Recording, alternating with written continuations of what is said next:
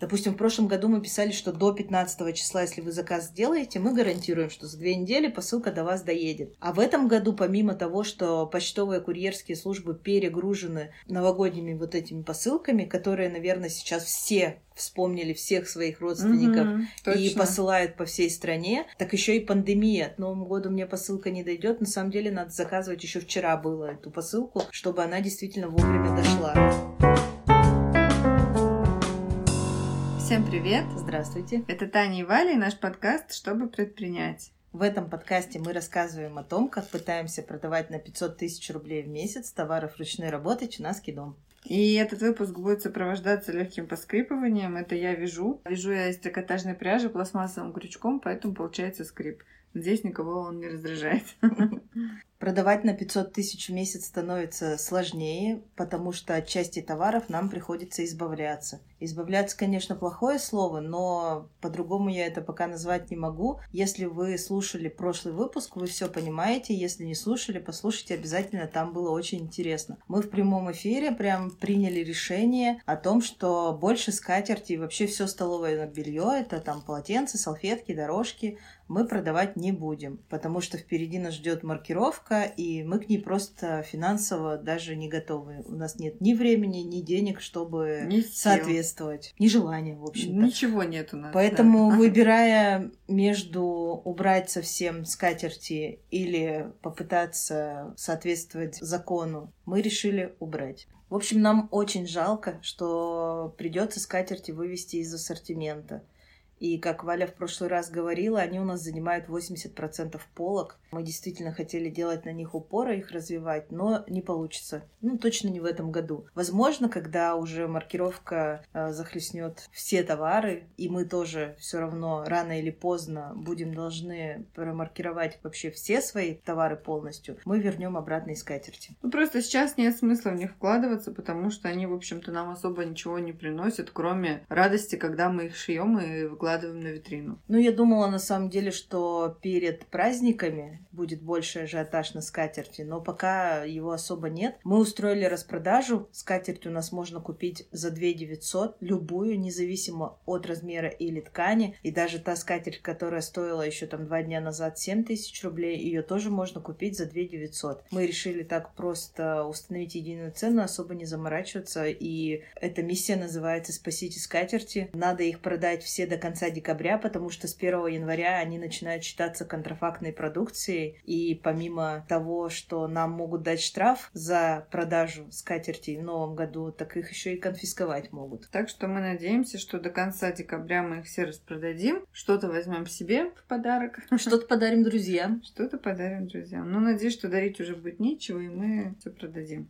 Поэтому, если вам или вашим друзьям, или родственникам, или кому-то нужна хорошая, действительно классная скатерть, вы знаете, куда бежать. Так как у нас скатерти занимали, как Таня сказала, уже очень много места на витринах, и на сайте тоже, но на витринах это прям заметно, если они сейчас все уйдут. Нужно будет чем-то срочно заполнить эти полки. И мы пришли к выводу, что неплохо, если бы это были бы корзины. Потому что корзиночки у нас потихоньку покупают, ну и даже не, не очень потихоньку, нормально покупают. И, соответственно, я теперь вяжу вот, даже во время записи подкаста. А корзинки не могли вязать еще потому, что мы потеряли статус дистрибьютора пряжи. Этот статус дает очень хорошую стоимость. Она практически два с половиной раза дешевле, чем покупать розницу, и еще процентов на 30 дешевле, чем если покупать оптом. Мы потеряли статус по той причине, что мы не могли покупать пряжу каждый месяц. Вот опять же была эта пандемия. Мы что-то связали, конкретно мы вязали авоськи, несколько ковриков, и все, мы столько навязали, что у нас это все не продалось и не требовало какого-то срочного довязывания. По авоськам сезон немножко подспал, зимой их покупают не так активно, и те запасы, которые у нас есть, их, в общем-то, на зиму хватало, как мы думали. Но сейчас опять уже начинаем подвязывать, да, потихоньку их начали снова покупать неожиданно Да. для нас. И, в общем, мы решили, что надо опять нам сделать единоразовую покупку пряжи и вернуть себе статус дистрибьютора, что и сделали. Мы увезли три мешка пряжи домой. И у нас там еще сдача осталась, мы просто внесли оплату, а так как пряжи там не было, особенно тех цветов, которые нам нужны, мы ждали поставку, и вот сегодня Валя еще должны привезти пакет угу. пряжи. Но я хочу сказать, что те три пакета уже Валя извязала практически ну, до конца. Совсем, ну да. Она ну... не дошла до классного шнура, который она купила, хлопковый шнур для красивого большого ковра. Я не знаю, она его, наверное, оставляет на десерт. Угу. Сейчас пока вяжет корзинки, они, правда, очень классные. Их много стало у нас. Они есть с крышечкой и без, маленькие, большие, как матрешки, когда одна в другую складывается. И вообще куча вариантов. Надеюсь, что сейчас с корзинками мы не промахнулись в очередной раз. Потому что когда мы чем-то увлекаемся, ну вот так с любым. Скатерти, значит, у нас куча вариантов. Свечи мы начали варить, значит, я не могу никак остановиться на каких-то двух-трех ароматах, и меня начинает нести, и я покупаю все новые и новые. Также и с корзинками. Мы не можем связать две-три корзинки и посмотреть. Мы должны связать их много. Ну, как какой смысл? Как человек должен выбирать из двух корзинок? Поэтому получается, что и цвет уже хочется другой, и надо одну побольше, другую поменьше, и чтобы вот две сочетались между собой, чтобы они так, э, можно пары их купить, и вот одно за другое, и получается, что их уже много. Но самое главное, что, как я думаю, что Валя получает от этого удовольствие. Угу. Она даже вот не может прерваться на запись подкаста. Меня просто нравится в вязании, что есть всегда результат твоего труда. Вот ты там что-то делал, делал, и вот готовый продукт, пожалуйста. Маленькие корзинки-то и вязать недолго, поэтому это еще как бы более приятно, потому что ты поработал какое-то время короткое, и вот у тебя уже готовый продукт. Это вообще здорово. Поэтому я буду вязать долго. А еще Валя на этой неделе сделала медовые свечи. Мы об этом здесь еще не рассказывали. У нас на самом деле происходит за неделю много событий, но мы когда садимся записывать подкаст, мы думаем, а что же у нас такого произошло? И вот не понимаем, что произошло. Валя накрутила медовые свечи, я скрутила одну, она у меня получилась кривая, я сказала, что я этого больше делать не буду, буду заниматься своими свечами, которые у меня получаются. Это свечи из медовой вощины натуральной, такие они как соты, ну, и горят они очень красиво. Мы делали тест двух фитилей, один потолще, другой потоньше, и записывали на таймлапс, как горит э, свечка. И мне очень понравилось, потому что она так сеточкой плавится, прям очень интересно. И пахнет вкусно. А еще на этой неделе мы снова получили заказ на 150 свечей. И я уже начала к нему готовиться. Я уже вставила фитили в баночки, уже залила даже часть свечей, потому что у меня оставалось немного той отдушки, которую заказывали в прошлый раз. А еще мы будем варить две новые отдушки. То есть, опять же, три варианта по 50 свечей. И все это надо успеть до Нового года. На самом деле нам надо будет закупить немного воска. Я вот узнавала, воск еще есть в наличии у поставщика. Мы как раз забронировали коробку. А вот с ароматизаторами пришлось немного помучиться. На выбор было 11 вариантов. Ребята выбрали 3 одного не оказалось, потом они целый день совещались, думали, выбрали еще один, и пока они выбирали, и тот забрали. И, короче, вот в итоге все-таки мы согласовали, получается, пятый вариант, который стал третьим. Угу. Ну, это сейчас такое время, мне кажется, сезон, что надо думать быстро и лишь принимать решение молниеносно вообще. Да, при этом еще без получения предоплаты я выкупила те два аромата, которые они выбрали, которые были ну, потому что тут такой есть момент доверия, что точно у тебя закажут, и точно ты будешь варить им свечи, поэтому я выкупила, чтобы у нас не получилось так же, как вот с третьим вариантом, что его просто раз и не окажется, кто-то выкупит другой. Так все таки выкупил и безопаснее, да? Он ну да, есть. и спокойно уже, что все готово. А, и заказать заранее ароматизаторы, это будет, конечно, хорошим решением, потому что в последнее время нам задерживают вообще все доставки и любые курьерские службы. Видимо, все-таки сказывается не только пандемия, но и приближение новогодних праздников, ажиотажи вообще в любой сфере. Все друг другу что-то отправляют. И даже я задумываюсь уже о том, чтобы отправить родителям посылку в Омск, и надо как бы ну сильно заранее это сделать. Но уже даже немножко сильно становится поздно, потому что немножко. я слежу за многими доставками, которые нам тоже приходят. Я заказывала образцы воска, и из Москвы Москвы посылка ко мне идет уже 5 дней, хотя обычно она идет 2 дня. То есть все сроки задерживаются, и она действительно где-то в пути, где-то идет. И так не с этой одной посылкой. Все посылки реально задерживаются. Есть там такая дата, как крайний срок доставки посылки, когда уже, ну, все, сто процентов посылка будет в пункте выдачи или курьер ее тебе привезет. И никогда вот до последние недели эти сроки не нарушались. Обычно всегда приходило даже на день-два раньше, чем стоит эта дата. А сейчас действительно на день, два, три позже, чем эта дата. И мы уже предупреждаем всех покупателей о том, что, ребята, давайте скорее заказывайте все, что вам нужно на Новый год. Допустим, в прошлом году мы писали, что до 15 числа, если вы заказ сделаете, мы гарантируем, что за две недели посылка до вас доедет. А в этом году, помимо того, что почтовые курьерские службы перегружены новогодними вот этими посылками, которые, наверное, сейчас все вспомнили всех своих родственников угу, и посылают по всей стране,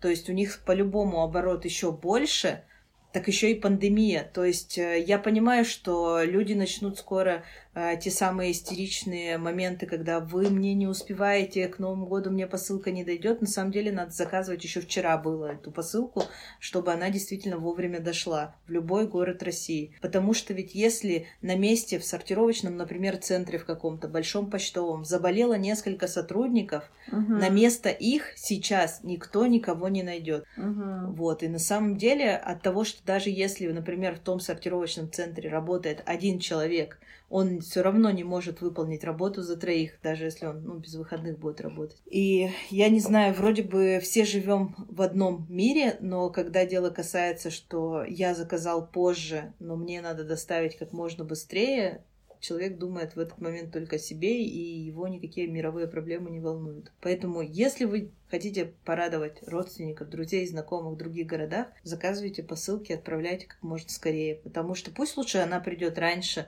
вы можете там написать, что вскрыть 31 декабря. Да, в крайнем это всегда случае. приятнее. Мы, например, сильно торопимся, и все заказы, которые сейчас к нам поступают, стараемся отправлять день в день. У нас единственная задержка — это два наших выходных — воскресенье и понедельник. Ну, в воскресенье посылки и так бы никуда не поехали. Ну, а в понедельник будем считать, что тоже все службы перегружены, и мы без наших посылок много работы, да, а во вторник mm-hmm. мы уже отправляем в самый раз. И мы всегда стараемся отправить день в день, максимум на следующий день. Никогда не бывает так, что мы отправляем через неделю. А нам же, бывает. нам же, наши же поставщики или те, у кого мы что-то покупаем, вообще отправлять не торопятся. Ну, абсолютно. Я не знаю, у нас как-то так заведено, что мы, бывает, что в сезон с Валей сидим на работе до 6 утра и отправляем посылки, а потом выходит вторая смена. И когда уже девчонки приходят на работу, они уже отправляют следующие посылки. Но сейчас уже давно такого не было. В прошлом году мы тоже успевали все вовремя и очень радовались тому, что мы все всегда вовремя уходим с работы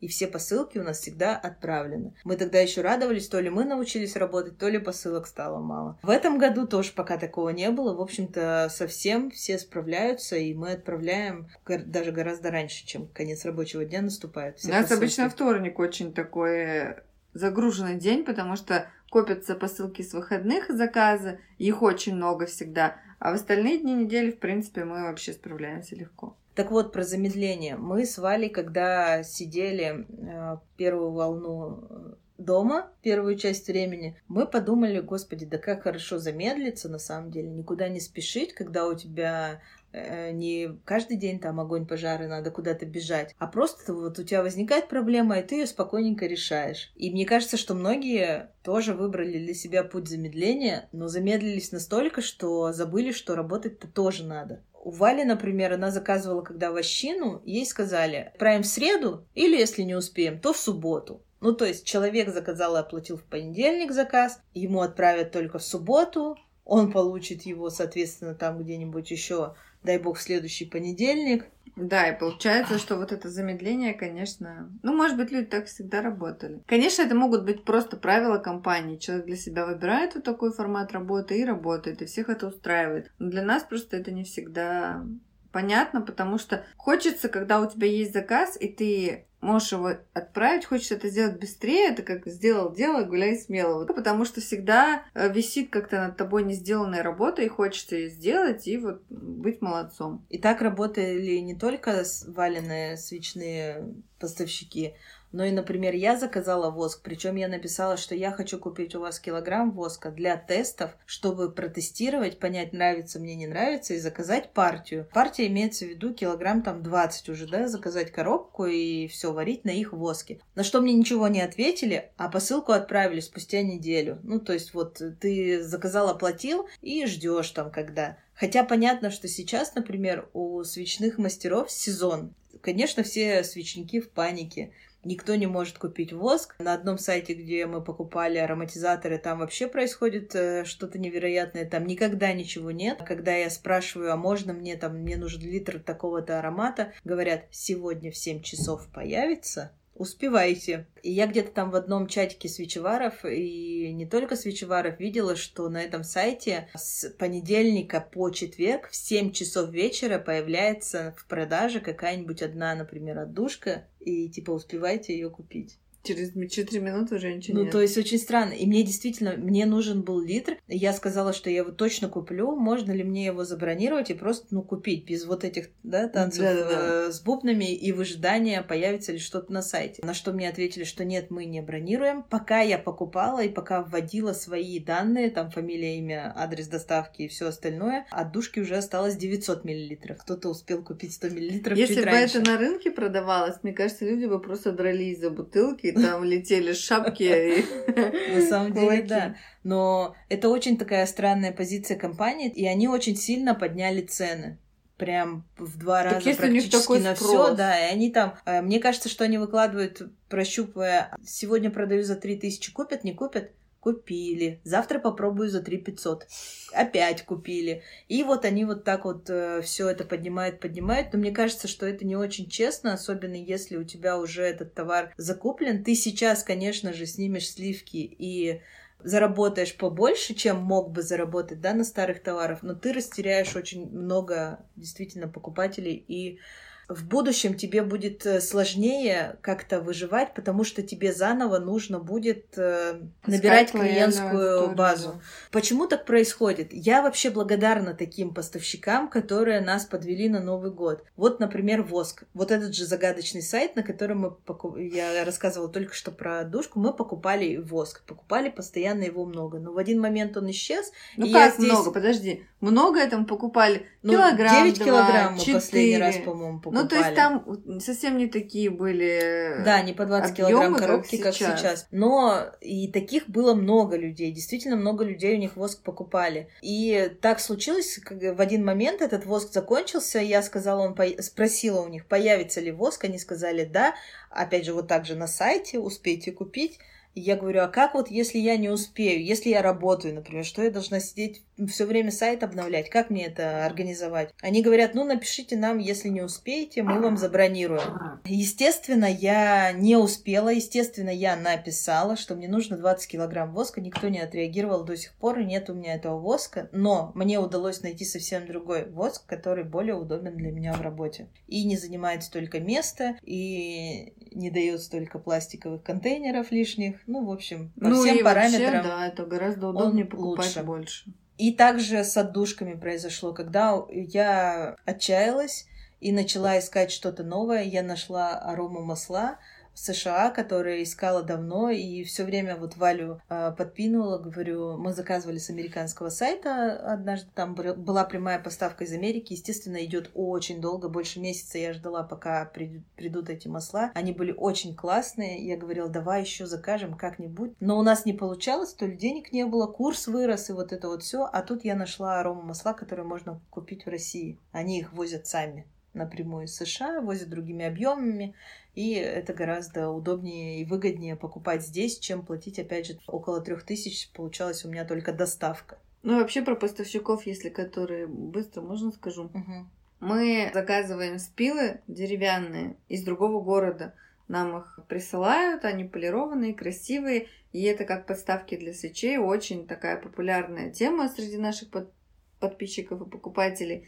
А, Но мы как-то заказали мало, или у нас это как-то стало все набирать популярность. В общем, нам их сильно не хватать стало. И мы тут в панике стали искать, что можно найти в Петербурге такую же мастерскую какую-то с разными этими спилами. И сегодня Таня говорит, Валя, я нашла, нашла, езжай, пожалуйста, езжай. Я говорю, все, поехала. Мне сказали, что там можно выбрать спилы на месте. Есть наличие отшлифованные, угу. таких размеров, как нам надо. Я, значит, туда приезжаю, там такая сумасшедшая мастерская, ну, то есть прям вот она трушная, там опилки на полу, эти спилы все валяется в пыли, там вообще все как бы, ну, такое. И оказалось, что отшлифованных-то там нет, они все криво напиленные. Ну, то есть как бы напиленные, но поверхность у них такая неровная. И еще проблема была в том, что не был на месте владельца, а был мастер, я так поняла который как бы, ну так, не сильно активен.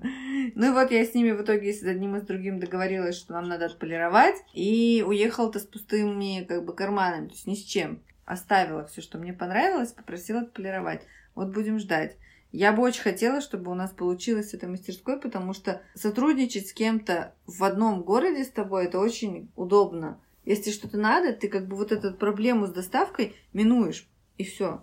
Ну и те нам тоже стали отказывать, говоря, э, последний раз, когда я заказывала, я сказала, мне нужно 50 спилов, они сказали, что мы не можем вам столько отдать, нам и для других клиентов надо. Я подумала, блин, очень странная позиция, то есть, э, ну хорошо, вам для других надо, но ведь можно либо напилить побольше, да, если вы этим занимаетесь, либо мне такое не писать, можно просто написать, ну нет в наличии, а так нет, мне как будто бы делят как будто бы между мной и кем-то еще. Ну, то есть непонятно. А у нас какая-то скидка там большая? Никакой там скидки Так нет. я бы продала бы всем. Вот пришли бы Так я бы тоже одному человеку, мне 50, забирайте. Продайте все свечи, забирайте. Да, ну то есть это странная такая, есть у людей какая-то странная позиция. После этого я нашла сначала первую лесопилку, которая находится рядом прям с нами, недалеко, с домом даже. Человек мне даже позвонил, очень долго рассказывал про то, какие они классные, хотят делать не только спилы, но еще что-нибудь. И в итоге больше недели уже пилят мне три спила видела как образца. Ну, тоже странно. Если хочется начать сотрудничество, то вроде ты должен быстро делать. Поэтому Значит, сегодняшние, да, лесопилки, очень обрадовалась. Но, как оказалось, все тоже не так просто.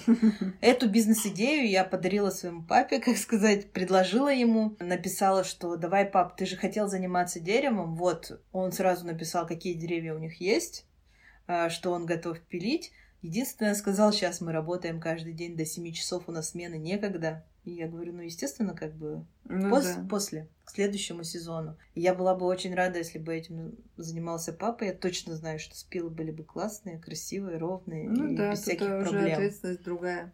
Да, и он тоже такой, что он бы стал действительно, когда нам надо, он все бросит и сделает. Вот, так что подобные истории, когда что-то не получается купить, на самом деле делают тебя сильнее эффективнее. Ты уже знаешь вот это место, где ты не смог купить. Ты знаешь, что когда-то ты к нему сможешь вернуться и повторить заказ, и когда у них все там наладится или когда они начнут нормально продавать. Но ты тут же находишь другие варианты. Ты не завязан на одном поставщике становишься вдруг. Ну, мне кажется, это правильно иметь несколько про запас в любом случае, в любой работе, чем бы ты ни занимался, предприниматель или не предприниматель, ну, правда. Ну, то есть, как бы нет же одного специалиста для тебя. Их много в городе, так или иначе. Так что главное, да, их находить и оставаться с ними. Просто вот проблема-то, например, а, не все материалы ты можешь резко сменить, потому что не все тебе подойдет. Вот как, например, с застежками для бабочек. Мы не можем да. их ни на что поменять. Ну или с тем же самым воском. Воск. Это тоже не нужно, просто. когда у тебя новый воск, тебе нужно тестировать. Соответственно, те фитили, которые подходили к тому воску, который у тебя был до этого, уже не подойдут к этому. Например, нам один и тот же соевый воск, казалось бы, но все равно у них бывает разная температура плавления, и фитили от прошлого воска оказались маловаты для нынешнего. Вот у меня есть остатки теперь предыдущих фитилей, и я не знаю, когда-нибудь вернется тот воск, и я куплю, с ним поработаю эти фитили, чтобы у меня тоже, ну, не просто так лежали. Потому что сейчас Вообще, уже, да. как ты это все запоминаешь? Эти фитили для этого, воска эти для этого, это вот сюда. Господи боже, я бы все перепутала 10 раз. Ну, ты запомнишь, когда ошибешься. Поэтому я кручу. Вообще, мы с Валей недавно ехали по Невскому проспекту, остановились возле кольца, возле Московского вокзала. такой волш... был такой волшебный момент, когда зажглись вот эти вот все фонари, которые новогодние уже висят, и как-то сразу улучшилось настроение, и мы почему-то заговорили про а, то, что очень важно в нашей работе. И мы как раз тоже обсуждали скатерти, что вот их не будет, ну и что, нам все равно нравится заниматься нашим новым проектом «Чинаский дом», и что нет ничего важнее, чем то удовольствие, которое ты получаешь от дела, которым занимаешься. Причем удовольствие можно получать не только в хорошие времена, когда все классно, продажи идут, все получается само собой, а даже вот в таких моментах, когда ты принимаешь решение отказаться от товара, который тебе в принципе очень нравится, тоже есть удовольствие, потому что ты сам хозяин как бы своего дела, своей жизни и, и знаешь, что дальше делать, пробуешь, пытаешься, меняешь, там переставляешь местами какие-то вещи, и получается по-другому. И мы вообще вот в тот же день, когда ехали в машине, договорились, что мы не будем тормозить никогда, не будем застаиваться и будем все время что-то менять, потому что в этом смысл жизни. Движение — это жизнь. Мне кажется, мы уже примерно эту мысль говорили в прошлых подкастах. Ну, и это нормально, потому что она с нами как бы, ну, если сидит внутри, то хочется этим делиться. Самое важное для каждого человека найти то, чем ему действительно нравится заниматься и стараться развиваться в этом направлении. А, не может быть так, что ты сегодня решил, не знаю, что тебе нравится, ну вот мне, например, нравится заниматься большим теннисом, и я тут же пошла и стала чемпионом, да, по этому виду спорта. Мне просто нравится, я просто занимаюсь. я бы вот, ну, действительно просто хочу, чтобы это появилось в моей жизни. И это как раз в тему того, что где фокус, там и результат. Потому что когда ты уделяешь пристальное внимание какой-то одной сфере своей жизни, она неизбежно начнет приносить результат положительный. Ну, то есть, если ты начинаешь заниматься спортом, конечно, тебе это принесет какие-то результаты. Ты станешь выносливым, потянется фигура, ну, я не знаю, что угодно. То же самое в бизнесе, мне кажется. Ты начинаешь заниматься продажей там корзиночек, ты вяжешь их, и покупатели это видят, они, им нравится товар, они это покупают. А вот, например, фокус с бабочек у нас сейчас сместился с нашего проекта по бабочкам. И получается, что там они просто как-то сами на себя работают, бедные эти бабочки, никто ими практически не занимается, но тем не менее они как-то продаются по старой памяти, видимо, покупателей. Там могли бы быть сейчас гораздо лучшие результаты, но мы просто как сказать, взвешенно и э, трезво приняли решение, что сейчас мы ими занимаемся меньше, а больше времени уделяем э, проекту «Дом». То есть мы фокус поставили на дом. На сейчас. дом поставили. Но я вот не совсем согласна, что бабочки бы лучше продавались, а возможно и возможно, не продавались. я не бы. знаю, да. Потому что, опять же, у нас отняли все праздники, и люди-то, в общем-то, бабочки покупают под события. Это не такой обыденный товар, что люди сейчас выбирают тоже, фокусируются опять же на другом. И вот да, надо, чтобы этот фокус совпадал. Да. На самом деле мы решили, что у нас есть три проекта, и мы не можем три проекта одновременно хорошо вести. У нас нет сейчас ресурсов на то, чтобы нанять какую-то команду для каждого проекта, которая бы им плотно бы занималась, и этот проект бы действительно там развивался и приносил деньги. Поэтому сейчас фокус и поставили на как раз Чинаский дом. Фокус-то мы тоже поставили не просто так. Мы все-таки пишем подкаст, которым дали такое социальное обещание, как это модно говорить, и мы должны выйти на продажи в 500 тысяч в месяц, или проект будет закрыт. Это действительно не пустые слова, да, и это действительно цель, которую мы хотим выполнить, потому что иначе нет никакого смысла заниматься дальше этим проектом. Если мы за год не сможем это сделать, какие бы условия сложные не были, можно бесконечно находить себе какие-то оправдания. Ну да. А можно просто сфокусироваться и работать. Если мы сейчас продадим на 500 тысяч, то после того, как мы выйдем из всего этого, мы гораздо больше будем получать, и это значит, что мы сосредоточились правильно и выбрали правильный фокус. Если же у нас это не получится, мы выберем новый фокус, и пойдем дальше. Да, возможно, будем заниматься чем-то еще. Мне кажется, главное не как бы у себя в голове не ставить преграды, типа, боже, если не это, то ничего, что же будет, если у меня не будет вот там этой работы, этого бизнеса. Ну, блин, что-то да будет. Это, кстати, я вот также вспомнила, есть люди, которые не увольняются со своей работы, ходят, мучаются, но им вообще не нравится ни работа, ни начальство там. Вот я сейчас, сейчас уже я такого не слышу, но вот раньше я, когда работала в офисе, от многих коллег можно было такое слышать. Я еще работала в большой компании, там было ну, много человек. И там кто-нибудь да постоянно, ну, ой, как все плохо, и зарплата маленькая, и начальник дурак, и клиенты тоже какие-то не такие но этот человек сидит на этом месте и никуда не двигается. Вот вопрос, почему? Если настолько все вокруг плохо, то, ну, как бы, почему ты это не изменишь? Мне кажется, вот нельзя допускать того, чтобы тебе было плохо. Важно, чтобы тебе было хорошо на том месте, где ты находишься.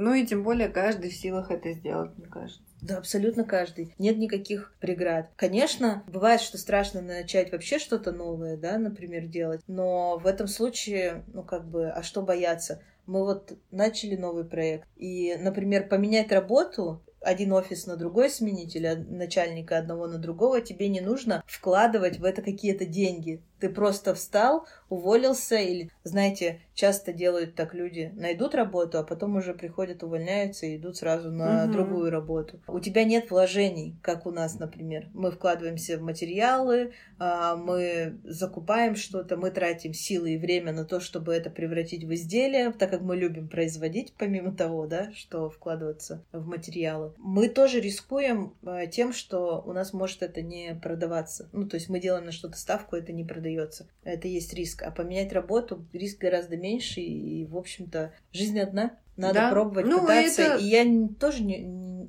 Ты хотела что-то Извини, сказать? да. Ну, я хотела сказать, что это не тоже там маленький риск. Поменять работу, конечно, это тоже сложно. И это ну, психологически и всяко разно, тем более сейчас такая ситуация. Но просто мне кажется, что когда ты сам доходишь до какой-то точки критической, то у тебя уже не остается сомнений. Пока ты сомневаешься и не уходишь с той работы, которая вроде бы как тебе не нравится, значит, еще не наступил тот самый пик. Угу. А вот когда он наступит, ты сам поймешь, что ну все, дальше некуда. И, ну и поэтому у каждого просто есть своя точка. У кого-то она раньше наступает, у кого-то позже. Но она точно наступает. Так вот, мы желаем вам, да, как тост, так выпьем же за то. Нет, я вот еще, ну просто я была и по ту сторону баррикад, как говорится. Я была очень долгое время наемным сотрудником. Есть еще один вариант, когда работа или зарплата или что-то тебя не устраивает, ты всегда можешь подойти к своему начальнику, поговорить с ним и подумать, в какой сфере этой компании ты бы мог быть полезен. Ну, то есть ты сам должен понимать, что ты вот здесь тебе, например, в бухгалтерии тебе вообще не нравится, а в отделе кадров тебе бы было классно. И ты можешь просто подойти и пообщаться, а нет ли свободной вакансии, или может быть там где-то что-то будет, и попробовать себя в другой сфере. Я вот так переходила из одного в другое, и я работала сначала в отделе маркетинга, а потом ушла в отдел по работе с ключевыми клиентами, то есть те же самые продажи, но мне там нравилось больше. Я не знаю почему, хотя я не люблю продажи, но там нужно было вести переговоры с крупными сетями, и мне вот это нравилось. То есть, когда наш товар появился, появлялся на полках какой-то крупной торговой сети, я получала удовольствие. И, ну, как бы я тоже видела результат своей работы. И в любом случае у меня сразу выросла зарплата, я прекрасно общалась с начальством, и не было никакой проблемы. Хотя до этого мне работа не нравилась, и я думала, куда бы мне уйти. Но в том городе, опять же, где я жила, нельзя было просто так взять и поменять работу. Маркетологи тогда были никому не нужны. И я понимала, что зарплата у меня была 15 тысяч. И я понимала, что да, окей, 15 это еще высокая. За 12 я найду. То есть тогда, э, когда я выпустилась из университета, настолько сильно не ценились маркетологи, что им платили меньше, чем продавцам. Ну вот на самом деле. Но выход всегда есть и всегда найдется. Главное, как я считаю, все-таки получать удовольствие от того, чем ты занимаешься. Есть такое понятие, как зарплата, есть долги, есть все остальное, но в любой сфере можно найти себя и дополнительный заработок и все остальное. Все-таки, ну, это возможно. Короче, я понимаю, что бывают разные ситуации, но мы сейчас пытаемся донести такую мысль, что надо стремиться к тому, что тебе приносит кайф, удовольствие, и это обязательно, если ты на этом сосредоточишься, это обязательно потом принесет тебе деньги, потому что куча историй успеха есть людей, которые и в Инстаграме зарабатывают, и просто сделали блог. Я вот сейчас подписана на блогера, которому мы отправляем свечи. Она работала в офисе, она поставила себе цель уйти из этого офиса, не нравилась ей работа. Ну и вот спустя там несколько месяцев она наконец-то уволилась, она помогает людям оформлять э, свои странички, и там визуалы, все такое. Ну, и это классно. И вот самое главное, что нет ничего страшного. Возможно, она и вернется в офис спустя время. Такое тоже бывает, что человек подумал, ой, я ушел в свободное плавание, мне вообще там не понравилось, или там я открыл свой бизнес, мне вообще в нем не понравилось, это не мое, и вернуться обратно в офис даже если сейчас вы думаете, что ситуация безвыходная, и вы сидите на, нелюби... на нелюбимой работе и не можете никуда уйти, или у вас есть бизнес, который сейчас ну, провален и нет продаж, и так тоже у многих, вы думаете, что эта ситуация безвыходная, вы просто начните думать, а если бы а, не вот это вот все, где бы я был, или что бы я делал, или чем бы я занимался. И тогда у вас как бы появится такое маленькое светлое окошечко в конце этого тоннеля. И сейчас у вас будет период, когда вы просто терпите, переживаете, и вы будете это воспринимать всего лишь как какой-то определенный такой отрезок времени, который вам Этап, надо пережить, да. да, чтобы у вас появилось то светлое будущее. Главное не опускать руки, не ложиться, не впадать в уныние, не сидеть, не жаловаться, не плакать, а просто что-то делать для того, чтобы стало лучше.